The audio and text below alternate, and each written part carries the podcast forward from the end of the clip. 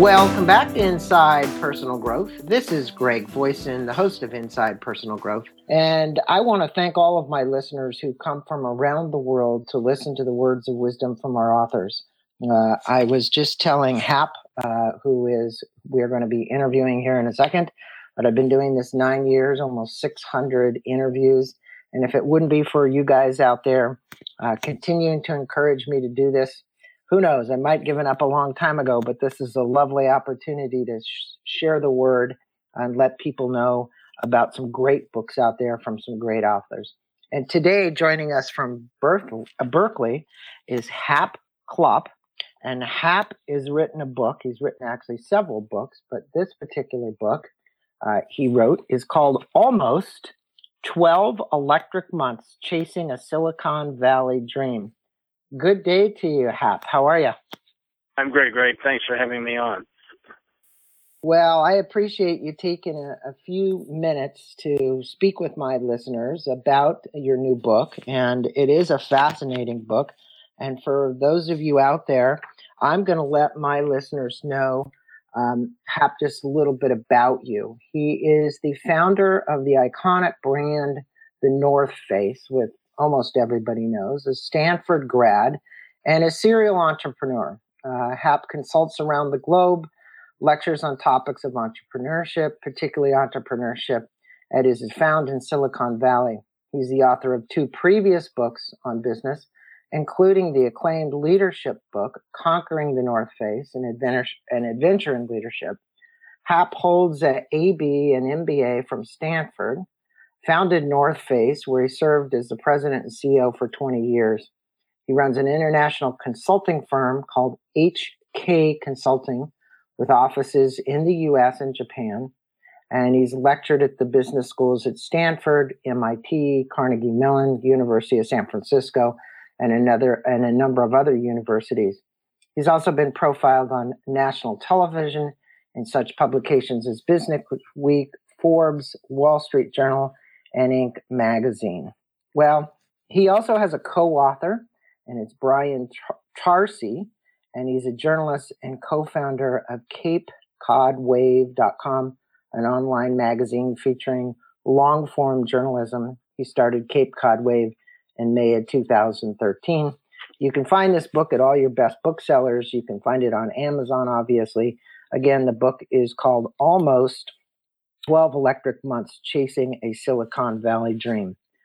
Well, Hap, you know, you mentioned in the book that Silicon Valley has an energy about it that feels like big things will happen all the time, but usually it doesn't. And that the computed community actually embraces failure. What is it about failure uh, that makes for a great teacher for people and entrepreneurs that have gone into business? Well, there's so many things that are, are beneficial of it. I mean, most people talk about a failure as something they uh, worry about and they try to cover up, and and uh, I, I frequently tell people that failures are the secret sauce of Silicon Valley. The way they embrace it. Uh, if you look at some of the great people uh, who've come through there, uh, Steve Jobs is a good example, but uh, uh, you could have uh, thousands of them. Jack Dorsey, uh, certainly is another example somebody who failed. In fact, Bill Gates uh, started some company uh, before he started Microsoft that uh, was called Traf-O-Data or something that that basically failed. And and uh, the the concept of failing uh, is was best described by probably Thomas Edison, who said, "I've never failed. I just found ten thousand ways something doesn't work." And if you mm-hmm. have that attitude, then you can quickly move forward. And, and what you get from failure uh, and, and from embracing it and understanding it is first and foremost, it's a learning experience. And, mm-hmm. and that is beneficial. In, in science, they use something which is called the scientific method, where basically you set up a hypothesis and then you test that hypothesis, you reject the things that don't work, and you move on uh, with the things that do work. Uh, in business, for some reason, we've adapted this thing. Everything we work on should work. Well, the reality is that it doesn't work that way, uh, and not everything works out. Most of the business plans I see uh, are never adhered to as a company develops. There's pivots and points of, of shift. There's plans B, plan C that come up. Uh, and that's because failure is inevitable. So if you can learn from it, move ahead, that's great. It also, frankly, adds a, an element of humility uh, which is good because nobody knows everything. And when you start off, and, and many of the people, particularly when you look at it in Silicon Valley, have have uh, advanced degrees, whether it's from a grade school, high school, or uh, things, uh, college, postgraduate but they tend to think that they're the smartest people in the room, and they they very well may be. But with that, oftentimes there isn't the humility that's required to be able to deal with people and create a growth that that, that comes from dealing with people and comes from dealing with with uh, setbacks that arise along the way. So, uh, you know, so my general feeling is that those two things alone, if you've got nothing else, would be highly beneficial. Uh, but if if you want to look beyond that, then I I think that uh, examples which I talk about oftentimes is that you can improve your image with failure. When I ran the North Face, we actually invented a new tent with a new tent pole that never existed before, and it actually broke. Uh, what we did is quickly embrace it. We figured out a solution. It had to do with a thing called stress corrosion cracking that nobody had ever seen before. We went out, immediately recalled everything, offered to replace it, and we've got so many notes of people saying, this is fantastic. You know, most people talk about warranties when they sell a product, but then you can never actually uh, utilize it when you come along. And yours, you, you have a full warranty, and and you're backing it up. Some people said they wouldn't turn the poles back. They didn't want to lose a day of use of it. We said that's fine just we'll send out new ones. You don't have to return them. We didn't ask people to show us uh, the date of purchase or any of those things. And as a result of it, the the image of the company really increased. And wow. the other, maybe the other last point that I would say is uh, failing eliminates the fear of failure. Uh, many times people don't do something because they're afraid of failing. But once you you've gone in, you've tried it, it didn't work, you failed, you know what the worst thing is that can happen and been there, done that, and uh, you're able to go forward with a lot more freedom of action. Well, I think you've given my listeners pretty good perspective on how failure can actually help their enterprises. And you know, you most people say, or at least the business consultants, fail fast, fail forward. Right? That was kind of the philosophy of of Dick Martin as well, which we'll get into here in a minute. But you know, you took on a, a big role here at right. Artica. Um, mm-hmm. You know, you were not only on the board, but you were the marketing director. Then you hired Sean as your sales guy, and right. you stated that you were, um, you know, you were heading up what was called a five-year startup. What did Artica mm-hmm. make? Because so for my listeners, they they really don't know yet. So we want to know, you know, what did Artica make, and how were these young entrepreneurs going to change the world with this green power source that uh, you well articulate in the book. Um, and and really, as the marketing director, why did you decide to take on this young startup that was just struggling so much with finding funding and keeping funding and you know rounds and rounds and rounds of funding? Well, big question, but the the thing that was appealing, first of all, was uh, they had a goal of producing very energy efficient uh, power sources, miniaturized, that could drive much of the devices that we have in the world right now. And energy is a big a big challenge. Certainly, when you think about your phone, how you run out of battery power, when you think about the new cars coming up, everything was there. And so they had ideas of creating products that were miniaturized that could be put into consumer products that would greatly add to the uh, the life of the product while being a green product because most of the energy sources we have right now when they end up in landfill are very detrimental to society so we we looked at it and we had two initial products that we were focused on. One was a lithium ion battery product, which could be arrayed in a variety of ways to be put into clothing, where you would uh, basically run and charge every device that you have from your jacket yourself. Simultaneously, you could have heat on demand, temperature control. Now, that was one product we worked on. The second product, which was much more exotic, was the idea of developing a fuel cell that would be small enough to be able to go into consumer goods. And that would have even greater energy and, and be even more green uh, than the long lasting lithium ion batteries, rechargeable lithium ion batteries that existed there. So our idea was to replace all of the environmental destructive and very inefficient power sources that existed for consumer goods uh, with this company. The idea mm-hmm. of being able to revolutionize an industry, to disrupt an industry, is what drew me to it. Uh, I love disruption. Mm-hmm. I love the ideas of, of change. I think that the, the society that we have right now really needs a lot of these things. We're moving headlong uh, into places we've never been before. 95% of mm-hmm. all the patents ever issued have been issued in the last five years, and it's an exponential curve, and we're growing very dramatically. But frankly, many of the things that we are now insinuating into our lives are things that require power sources uh, that are not readily available. Mm-hmm. So, for that reason, you thought this green power source and Artica was was a company that would actually, you know, change the way that everybody, uh, at least worldwide, looks at their power source and where they get it from and how green it is. One of the things, yep. though, that this company went through was just these what I would call huge cycles. I mean, as I was reading this book, I mm-hmm. was just like uh, not amazed because you know, like I do consulting as well, so I understand, you know, how things go. But you, the board hired this CFO by the name of Jim, and he was one of the first yep. things uh, was that when he came in, he said this company was almost bankrupt. Um, mm-hmm. What were your thoughts when you learned this news from Jim? And at that time, I guess Dick Martin was there as well. And Dick and you, based on the way I read this book, had kind of opposing ways that you would run a company.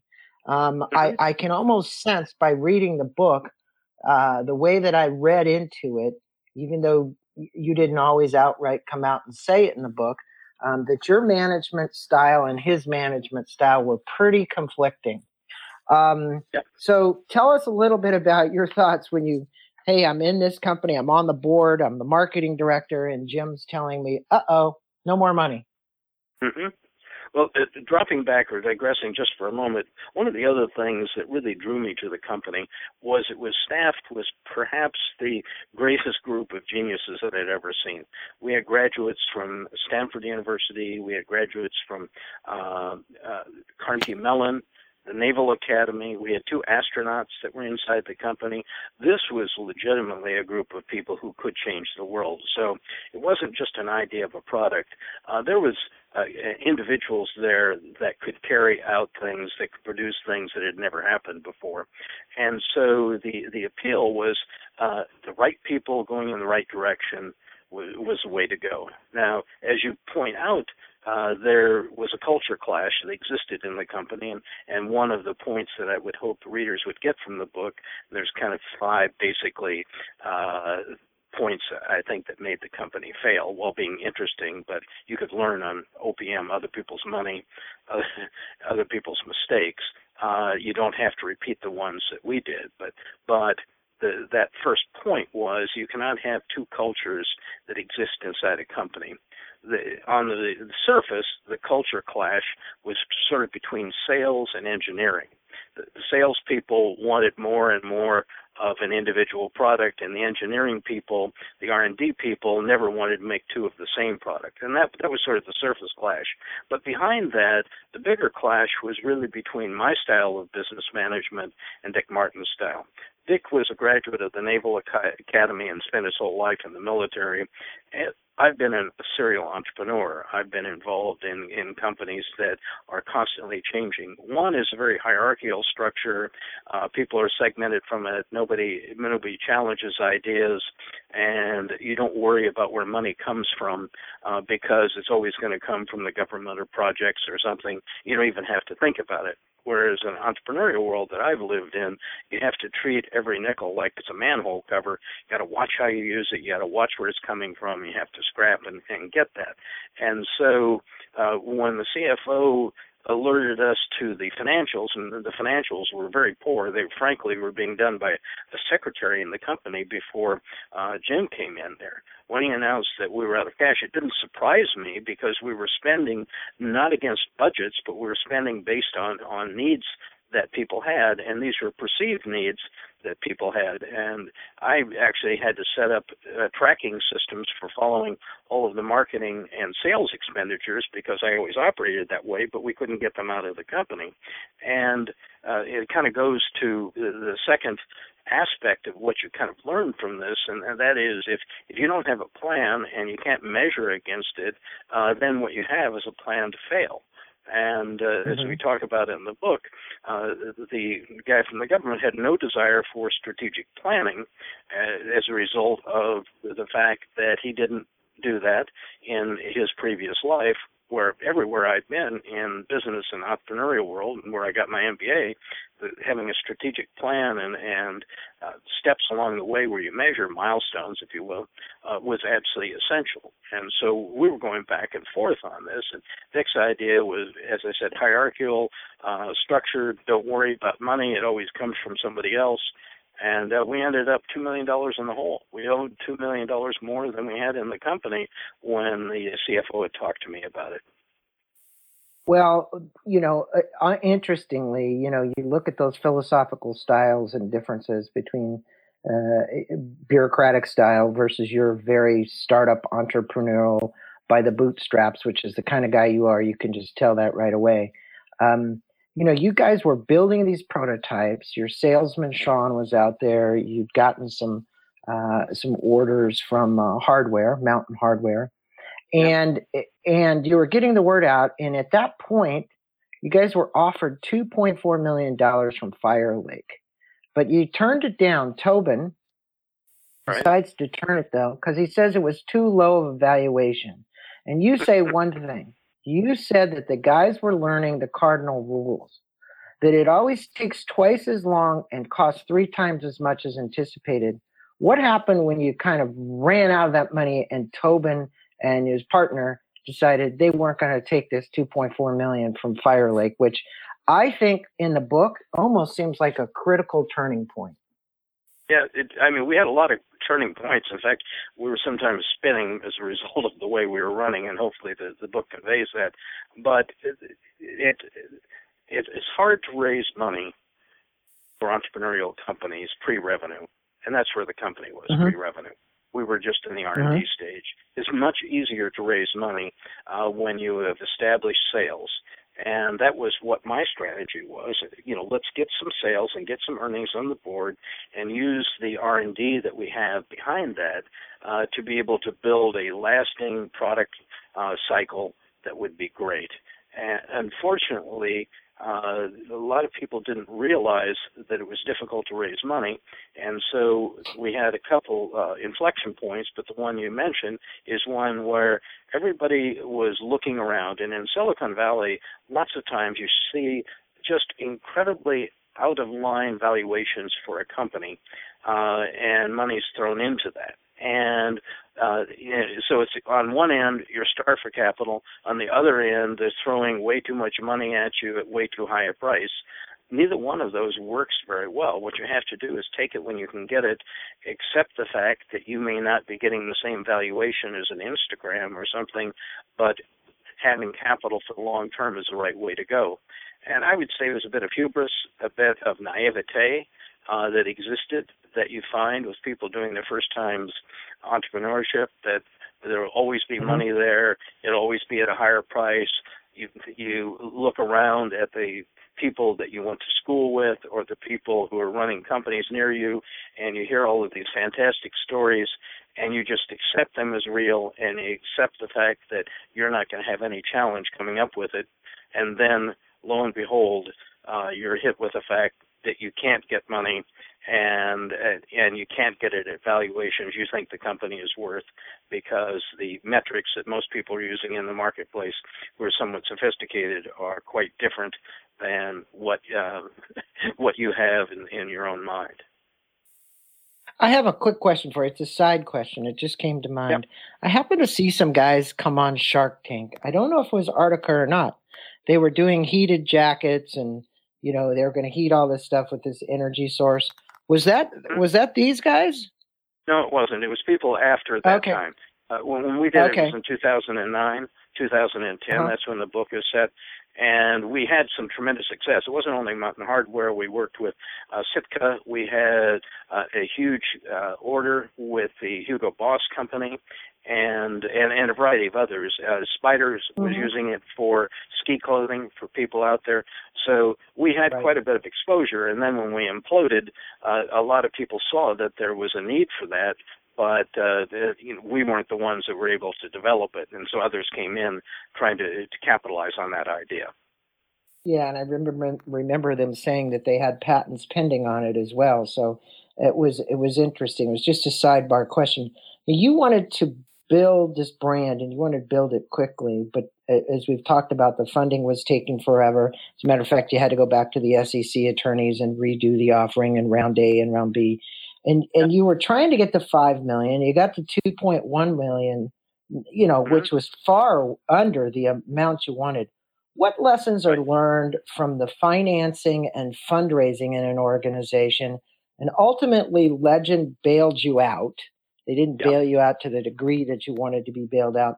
But for my listeners, you know, Hap, you've been around this game a long time. You've had a do a lot of funding inside of North Face over the years. I, I don't yeah. know how many times you funded and refunded, and you know who knows, maybe even you know sold receivables at one point and factored things. You know, I know that in young mm-hmm. startup companies, sometimes you do some desperate things to get going. What lessons can you can you tell our listeners about this particular company, but more in general about funding? Well, first of all, when you run out of money, you start making bad decisions.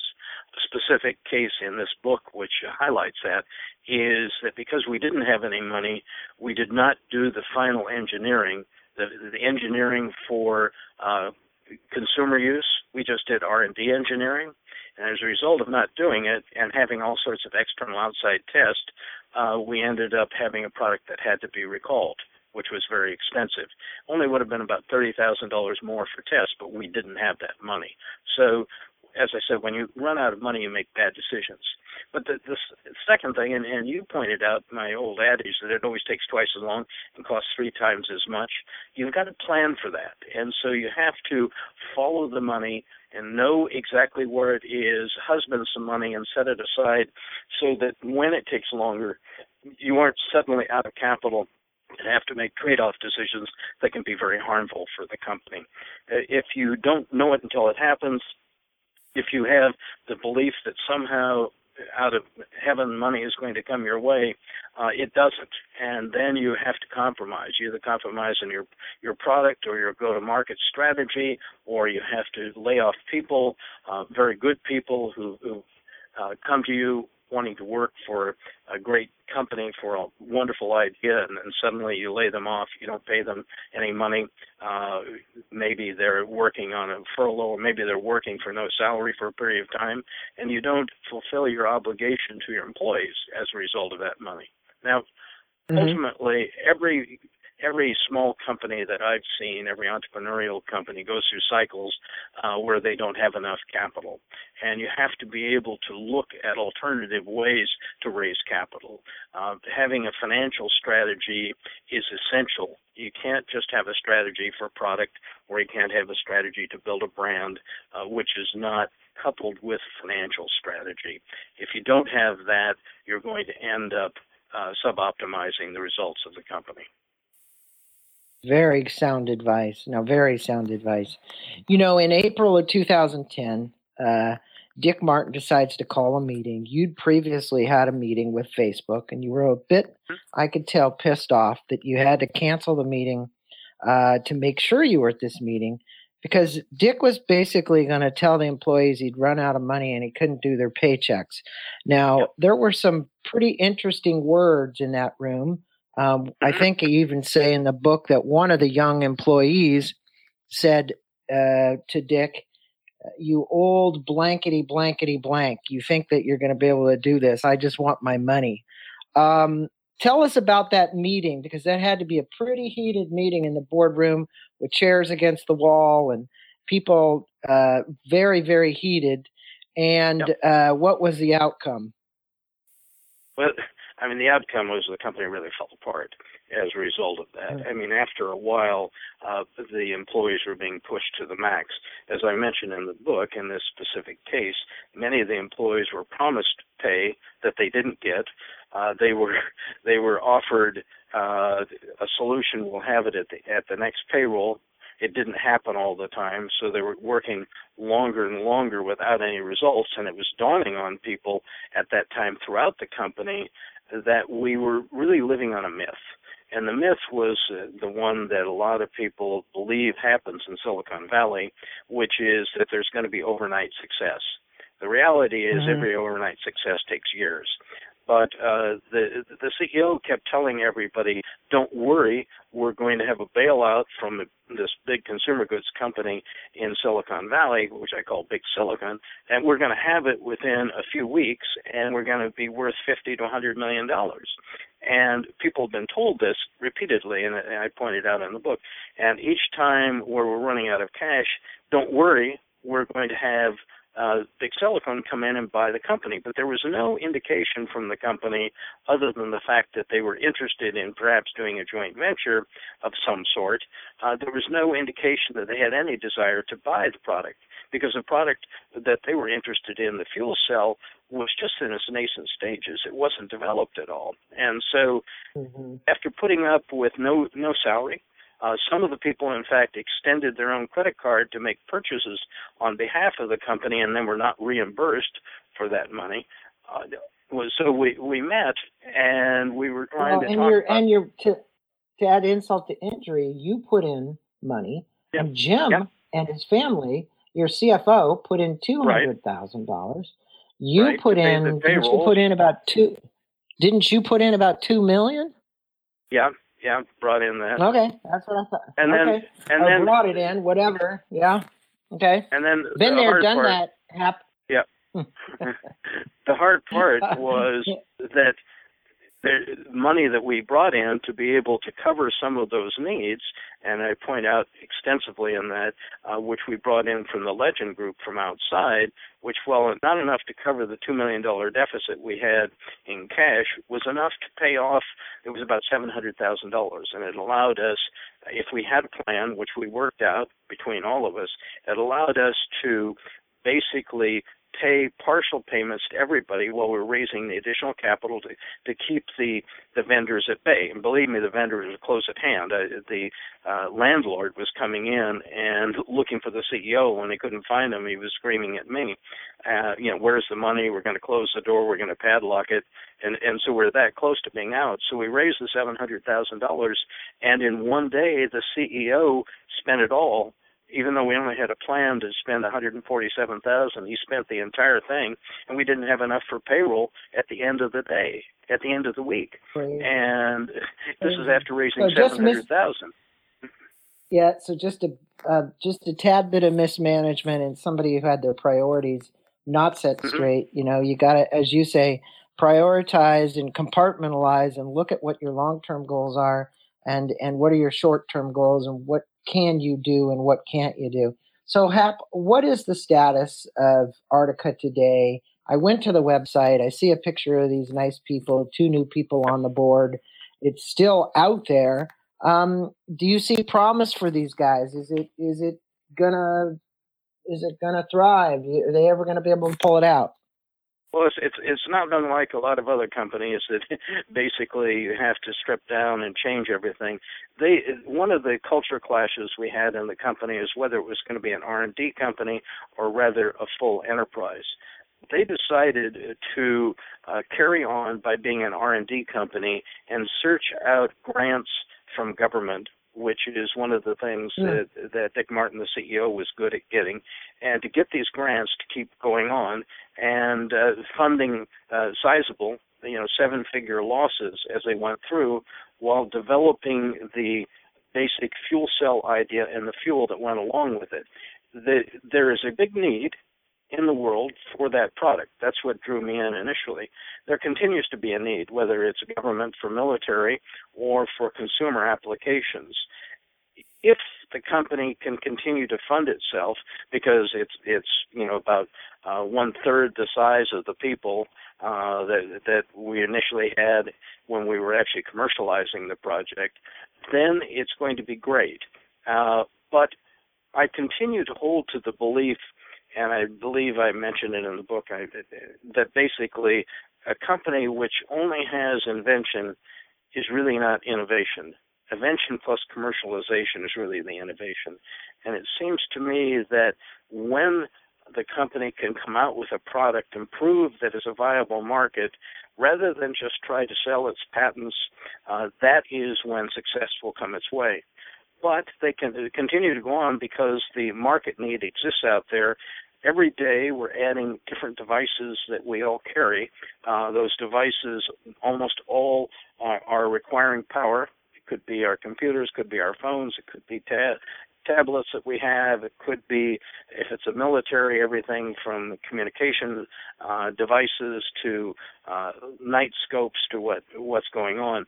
Huge, huge need out there the need's no different. Uh, they are going ahead with the patents, but I believe, as I said, that you really have to have the combination of invention plus commercialization to give a real value to the company that's going to be uh, large.